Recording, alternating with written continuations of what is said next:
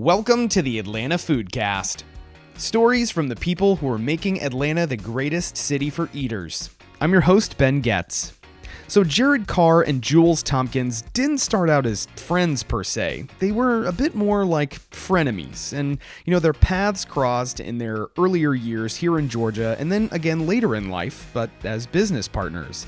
And if you fast forward to today, you can actually step into the bright, beautiful space of East Pole Coffee Company. And it's found over in the same industrial part of the city near Sweetwater Brewing and Armour Yards and all of that great stuff. And the thing about coffee is that it's seldom part of the culinary realm that many people come to understand fully. You know, the plant, the process, regions, varietals, roasting methods, and especially the farmer. And Jared and Jules set out to bring something different to the coffee community here in Atlanta. They roast their own, right in the coffee shop, in fact, but they take extra care and steps to know who is growing it. And the guys had me over at their space a little after hours so I could hear more of their story. Here they are.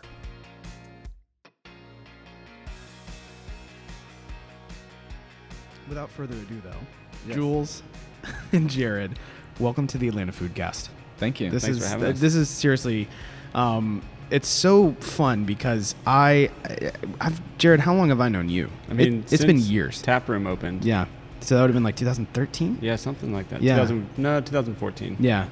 So it's it's at least been about you know the, going on like six years or Yeah. so, and to to watch your guys' story unfold, and then uh, you know now we're sitting here in East Pole, and how many years has it been since you guys opened this space? Coming, Coming up up- on two. Yep. coming up on two. Um, I love what you guys have done, and it's and it's not just it's not just in a way of like this is a great coffee shop. You, you guys have really changed, I think, what having a coffee shop in Atlanta really means, and we're going to get into more of that. But I want to get to know you guys just a little bit for everybody listening. And if you've listened to the show, which Jules, and I know you said that you have. Do you have you? Do you not like it? No, I've listened to it. I oh, like it. okay. You'd be like, um, I haven't, but it's just because I don't I would really just say like it. no. Yeah, just no. Yeah. Um, but I want to ask you. One word. we're gonna do we're gonna do a one word answer podcast. Uh, but but I, back. uh, so Jules, I'm gonna ask you first. Like, tell me who cooked for you growing up, and what kind of cook was he or she? Sure. So it was actually both my parents, pretty equal split. Um, my dad's like a restaurant industry lifer. Um, dropped out of college in Boston when he was in you know his sophomore or junior year, and rode the restaurant train. So he was a more um, apt cook than most fathers tend to be. Um, he was comfortable in the kitchen, and then my mom was pretty creative and good at trying new recipes, jumping into the kitchen. So they both cooked quite a bit. And actually, Mhm.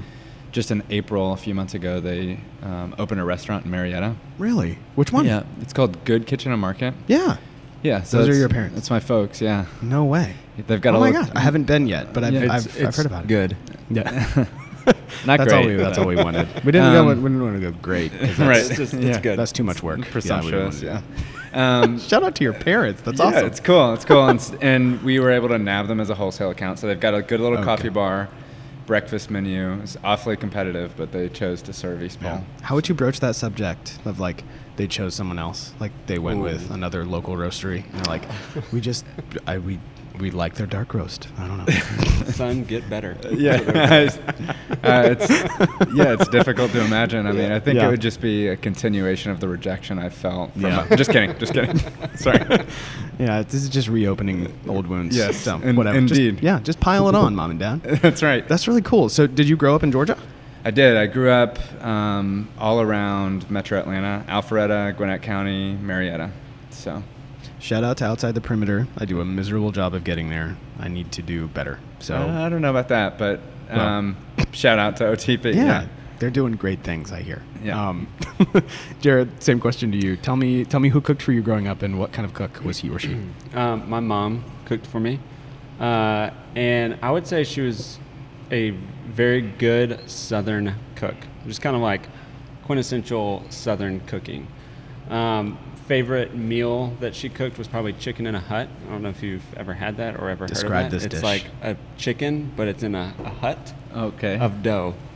So the dough is like a teepee. Yeah. Yeah, it's amazing. That sounds awesome. Yeah, and then like creamed corn, things like that. So she was just a very, she's a very good cook, still is. Um, and just like an example of how good of a cook she was. When when I was in high school, I was on the football team, and every morning she would make me these sandwiches, and she would use this like really good bread, really good cheese, meats, whatever. And my friends the, on the football team started catching on that this was a really good sandwich, and so eventually, I would first thing in the morning walk into the locker room and just hold up the sandwich and start yelling out prices for this sandwich. So I'd say like two dollars or three dollars, and eventually I'd just auction off the sandwich every morning. And it wasn't till like maybe eight months later that my mom found out that I was just selling these sandwiches. I never actually ate the sandwiches. I was just pocketing all this cash. But um, but I made a lot of money off of her cooking. So uh, so that's good. Uh, she was she was a great cook. So That's just um, being industrious. yeah. I mean That's yeah, cool. Entrepreneurial at I'm in high school. So I needed a pack of Twizzlers, man. I I love sandwiches, but you know, I need candy. Yeah, exactly. Um, it's my favorite question to ask people because I myself I was a very picky kid growing up, and I love to know where where where people kind of got started in their own home, you know. And you know, some people they're like, you know, I just didn't really eat. I don't, I don't really remember much, or it's like, oh my gosh, I ate everything, and my parents like loved. me. I, I love like the family dish names, like chicken in a hut, Mhm. and then, um, gosh, one of the things that I remember eating as a kid a lot was. Uh, um, beef stroganoff was one, but I don't really remember the recipe too much. And then goulash, but goulash was just like really disappointing spaghetti. It's like we just didn't have the right noodles. Right. And then I was like, oh, it's goulash, and I'm like, damn it. It's not.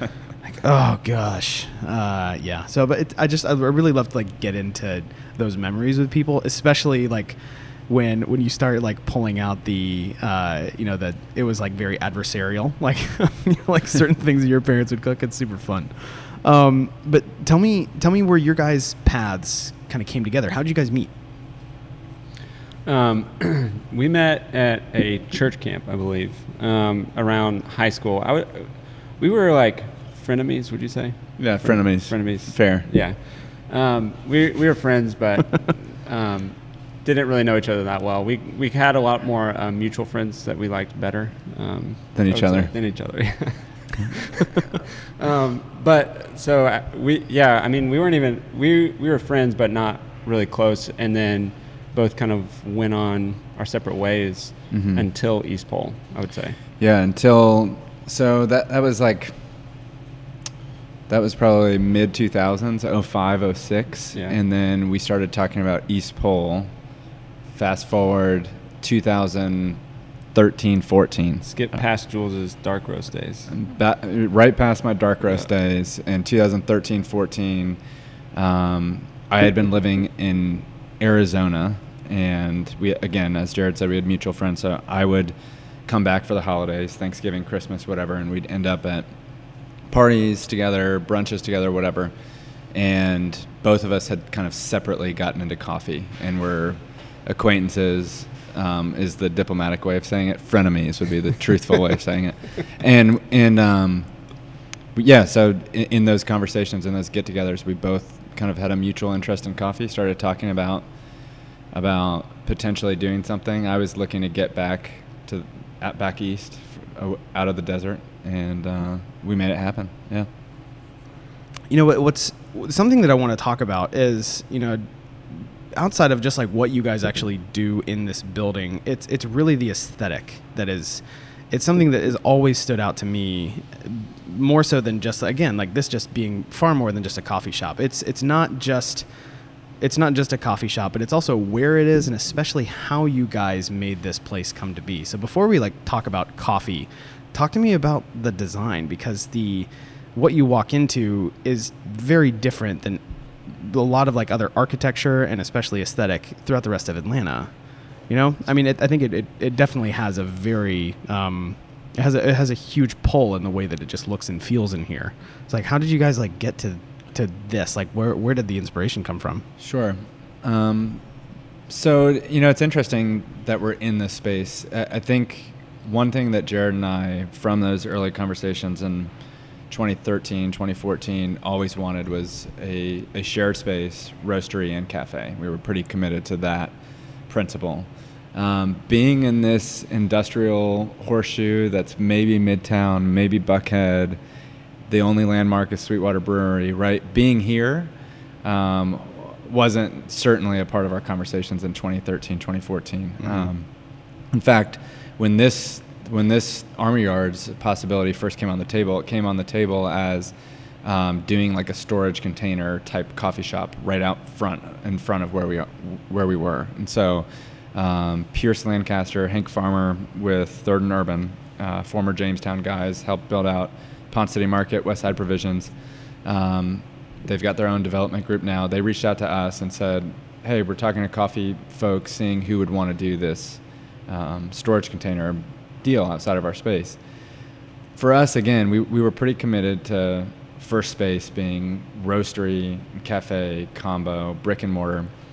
Um, but we entertained it and, and we, we started talking to them about what that might look like. And the further we got along with them, at some point, um, they, they said to us, hey, actually, we've got this brick and mortar space. It's about 1,700 square feet just inside of where we're thinking of plopping the storage container. Do you guys want to walk it with us? So we walked in, and obviously, um, as you mentioned, just the the ceilings are pretty striking. There's like amazing Yeah. depth to the space. Um, we were looking around at figuring out how we could accommodate the, sort of those two functions: this coffee bar tasting experience and this um, production facility in the back.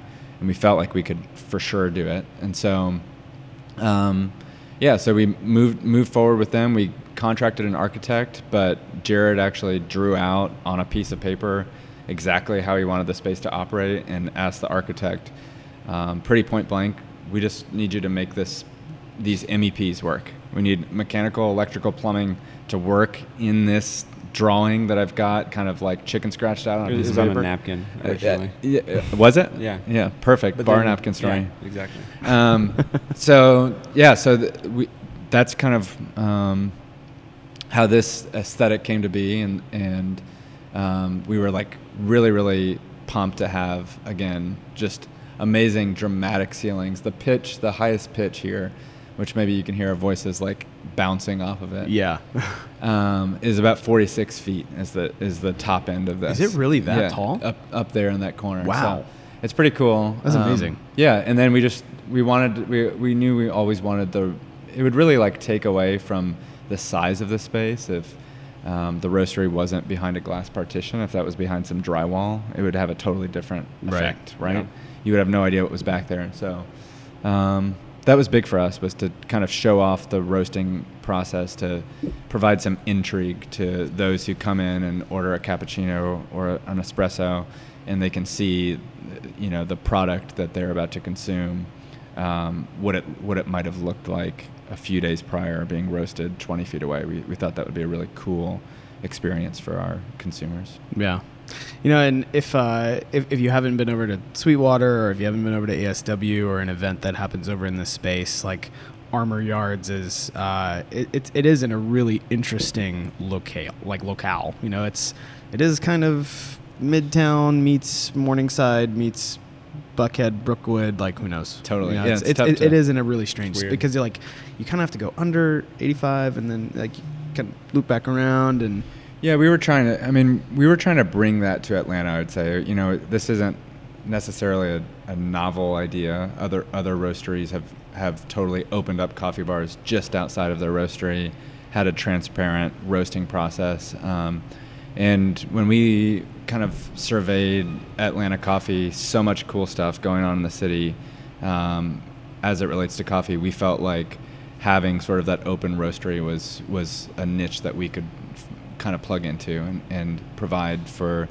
um, the avid coffee drinkers in the city. So exactly what you said, like being able to walk in, see an espresso machine and pan you know your eyes just a little bit right and seeing the Mhm. the roaster um, and seeing green coffee and roasted coffee in a single sort of shot um, we thought would be a really unique experience for for coffee drinkers in the city Yeah, I feel like that word experience is kind of what what we were shooting for. Um, you know, we this is kind of off the beaten path, right? Like what, what we've all been mentioning, it's Mhm. very much off the beaten path. And when we opened this place, um, gosh, when we were starting to talk about this place like three years ago, um, we really were just thinking about the the roasting part of it, like the wholesale part of it, and we're kind of just like, all right, well, if we're gonna get people out here into the middle of, you know, Buckhead, Armpit, wherever we are, um, then we've got to create a space that is worth going to, and a space that somebody's gonna come out and be like, oh, I've got to show you this this spot. Um, so there was there was a lot of thought and effort into that, and like we, we just got lucky that someone took a chance on us and allowed us to open up this place because we very much viewed it as a brewery with a tasting room, kind of that kind of vibe. Yeah, Like yeah. wholesale was our game, and um, the the retail bar actually ended up being very very successful, um, or is very successful, and that's been a fun thing to kind of Yeah. experience. I have a very vivid memory of sitting with you and Jonathan Pasquale Mhm. at Tap Room. This was probably sometime in 2014. Drinking coffee out of an AeroPress that you roasted, Oh, and I have no idea how you roasted. Uh, you, you said you had a, whirly ro- pot. Oh, was it? A whirly pot. Oh, okay. Whirly Hey, pot. I, no, but I think you had Whirly like a roaster at this time. Oh, I might have upgraded to a, Okay. a smaller. But I, I was just, but I was so Smaller taken. than a whirly pot. I don't even know what a whirly pot is. Sounds like a lot of fun. it's though. uh, what you make popcorn with. oh yeah, That Th- that has to be actually a pretty decent device for roasting coffee, then, right? Decent. You're like, no.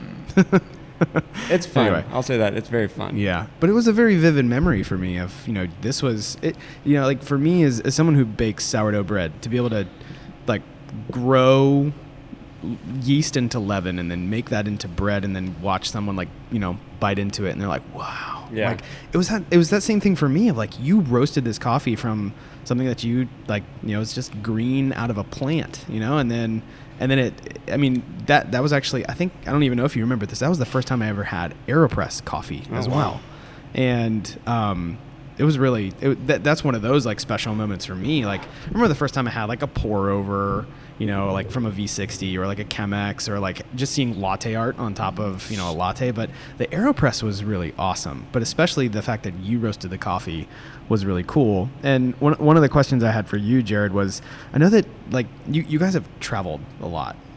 And um, I, I know that this is like a, a big part of like what I remember of like kind of the, the forming part of East Pole is that traveling and seeing how coffee is done the world over is is a big inspiration behind like the kind of coffee that you guys wanted to roast and make available to people in Atlanta wholesale, but also from your coffee bar. Talk to me about that. Um, yeah, I mean, so I kind of hinted at this earlier, but the whole reason I got into coffee in the first place was meeting farmers, right? And I was I was in Indonesia and I was um, there for a totally different reason, but ended up um, kind of meeting all these farmers for this agricultural part of this company. Um, and the more I was meeting these farmers, I mean, again, before this, I was drinking Cafe Bustelo, just like didn't think twice about um, everything that went into coffee. But the more I was meeting these farmers, the more I was just blown away by how much went into coffee before it even got to us here in the States or anywhere really um, that drinks coffee. And I was also blown away by uh, blown away by just how hospitable people were. Right? I mean, we're in Indonesia and we're I'm in a village where there's hardly any power or anything, and this family uh, who has a one bedroom house that has like eight kids running around. They're just serving me all the food that they can, and they're teaching me all they can about roasting coffee or Wow. sourcing coffee or showing me. They were just so proud of what they had. Right? They were proud of the green coffee that they had, even if it um, even if it didn't sell for much or whatever, they just were very, very proud of it. And to me, that was very attractive. That was just, I was like, these people are so excited about what they're doing. And there's some, this is something that I, I didn't even know existed before. And uh, when I was coming back to the States, I was like, man, I, I've got to be involved with these people. Like, coffee to me was a passport to the world, right? And that's probably what I kind of mentioned to you is like, I just want to work with these farmers. And so, fast forward to today, um, you know, we have a wholesale business. We're, we're selling green coffee, and um, we uh, kind of where we are as a company, we work with importers, right? So importers who just buy literally boatloads of coffee from these farms, that, from co-ops, whatever. They bring them to the states, and we buy from them. Um, and we're pretty um, pretty selective about who we who we choose to work with. Uh, and we, we work with people who really take care of the farmers. They source really quality uh, quality beans, quality coffee, and uh, and and so that's how you start, right? You you start using an importer, and then eventually. Um, we want to be at a place where we are working with the farmers, right? We want to be at a place where we're able to uh, to buy equipment that the farmer needs to make the coffee better, to make their livelihood better, um, to pay them uh, what they need, and uh, and and we've it's actually been cool because farmers have reached out to us. They're, they're they have. Um, we've gotten emails. We've gotten people, farmers stopping in. Um, Atlanta uh, is a pretty busy uh, place, so people come through, farmers come through and drop off just samples of coffee, and we roast it and we get back to them. And we've Wow. bought several um, coffees from people just doing stuff like that. Um, and so that's cool. really cool because basically at that point, when you're communicating with the farmer, directly with the farmer, they're telling you a price that they feel is worth their efforts and worth what they've done.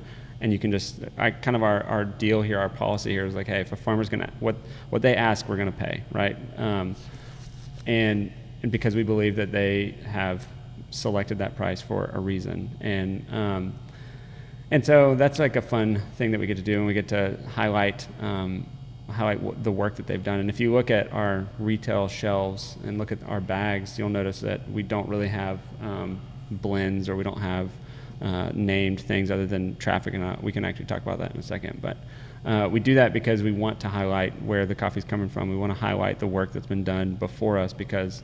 Um, a lot of hands have touched this coffee before you're drinking it in the morning, right?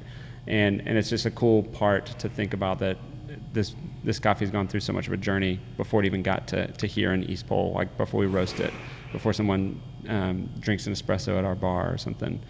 Um, so yeah, it's a huge value of ours to to be able to to grow in that, and I think you know we're at the very early stages as a company of being able to do that, and I think the future is is big for um, for that value of ours. Yeah. Most recently, in February, just a few months ago, we were in um, Colombia with, along with one of our importers, uh, Balzac Brothers, out of out of Charleston. Um, so we were in the Antioquia region of Colombia, um, and had like it, there are just certain things that you can't get by um, by you know staying put. It, it really is important to get to origin. One of the one example of something we discovered while there was this new variety that we were really interested in called Chiroso, um, and Not- it's not really good at- not Yeah. chorizo. You're yeah. really good at rolling your R's. Chiroso. Yeah, I'm, I'm not good at rolling my R's. I, I can I really appreciate that compliment. Um, You really are. Thanks. um, so yeah, so as, as we're in Antioquia, we're you know talking with farmers, and they bring up this Chiroso um, variety. Just keep saying. okay. Don't stop. and um, they, I'm, I'm sorry, another R is coming up. They said that this is grown in sort of the neighboring region, the neighbor, neighboring state, which is called Urrao, Urrao, and um, this was like a war-torn region. There were these like communist guerrillas that were trying to overtake this region, and a lot of the f- coffee farmers, because of the violence, had fled the region, and um, pretty beautifully when they left, their coffee crops grew wildly. They were, you Wow. know, unpruned, untended. Ended up forming this hybrid, Chiroso, um, that was like this amazingly delicate sort of like I don't know if you ever had a geisha. Mhm. Or Yeah, so yeah. like carries a lot of like floral notes, delicate jasmine notes, and we, uh, Jared and I, you know, we're like first two hours in, in Colombia, we're sitting down with a couple of farmers that were hosting us at a at a coffee bar in Medellin, uh, the second biggest city in Colombia, I believe, next to Bogota. We're sitting at this coffee bar and we're having this coffee. We're like, what? What is it? This is amazing. Like, what is this? And um, you know, a lot of times at origin, a lot of times in these these origin countries, there's just less investment into the into the coffee shops themselves. Um, so much great coffee gets imported to the states, and and uh, we're awfully privileged here to have like the creme of the crop. Truly, like literally, we get the creme of the crop, and we were like, how like we've you know uh, constantly the experience and. Wherever you are in, in these countries of origin is to have not amazing coffee. Like you, you feel like you can get better coffee at home, but you've Mm. got to go to these countries of origin to buy it. How are we having this amazing, mind blowing cup of coffee? We start talking to the farmers about it, and they tell us this story. And you Google Chiroso, and uh, um, and you look at roasters in the U.S. that have it, and it's like really, really sporadic. Like it's it's not really anywhere. And so Mm. It's those kinds of experience discovering these new crops that like you can truly only get by getting at the ground level. Um, and I, I would I would say maybe the only other way is like running close with an importer the way that we do with with a handful of the importers we choose to work with, just keeping us abreast of what's going on on the ground. Yeah, I think it's cool that what you guys are doing is very uh, you're you're very selective, and I know Jared, you mentioned that is you guys are working with very specific people who are growing coffee and bringing it to the states for you guys to purchase and then roast and then serve to people, whether it's wholesale or whether you guys are doing it through your club or you're just buying something off the coffee bar, espresso or a pour over, whatever. Um, and from the customer's perspective, you know, like I think that's that's such a huge standout for you guys at East Pole because that that to me was the first thing that that I really thought of was so really put on display of where the coffee is coming from and really it's not just like the story of you know the crop and like the farm and the farmer. I mean a lot of this has been done before but i think where you guys are very inspired by other people's life and generosity and what drives them and then turning that into a product that you guys are then serving to people in Atlanta whether they ever grasp that story or, or, or they don't you know I mean I, I haven't even really fully grasped like every like how, how beautiful that really is Yeah. like Chiroso. Did I do it right? Yeah, it's really good, Uh, really good. I'm gonna practice. I'm gonna go, go home and look in the mirror and try it out. But I'm gonna say You it can do really, it, Ben. I'm gonna say it really slow. Say it really slow. But um, but you know, it's uh, it, it's one of those things that if someone never even truly grasps how wonderful that type of story is, the the elevation of what that product really is for someone who just likes to have a latte. Like i think that that's that's still that's still kind of completing the circle from where someone is growing something out of the earth and it is wrested out of the dirt with human hands and then eventually into you know a gibraltar glass or you know a to go cup whatever. Um, you guys are you guys are making that available for people in atlanta. Yeah, that's you know, and it, I would say like when we when we opened this space up and when we started the company in 2015, a big part of it for us was looking at Atlanta and saying like we we would love to like provide more great coffee to Atlantans everywhere. And we're able to do that not by people having to drive into this not just by people having to drive into this one way in one way out industrial horseshoe where our neighbors are overhead door garage door manufacturers and tortilla factories there's and literally a tortilla factory Literally. i, I want to go yeah it smells so good actually it's gone now but yeah, it's gone. yeah. unfortunately um, yeah it's sad that's very sad um, but you know that's not the only way to like find the product. Uh, we knew that by having a roastery and by partnering with local restaurateurs that we could um, get amazing coffee product out not only for um, as you mentioned Ben, not only for the diners um, but for the cooks who Yeah. need a little bit of something extra, something delicious to get them through that night shift, um, get them through that that rush.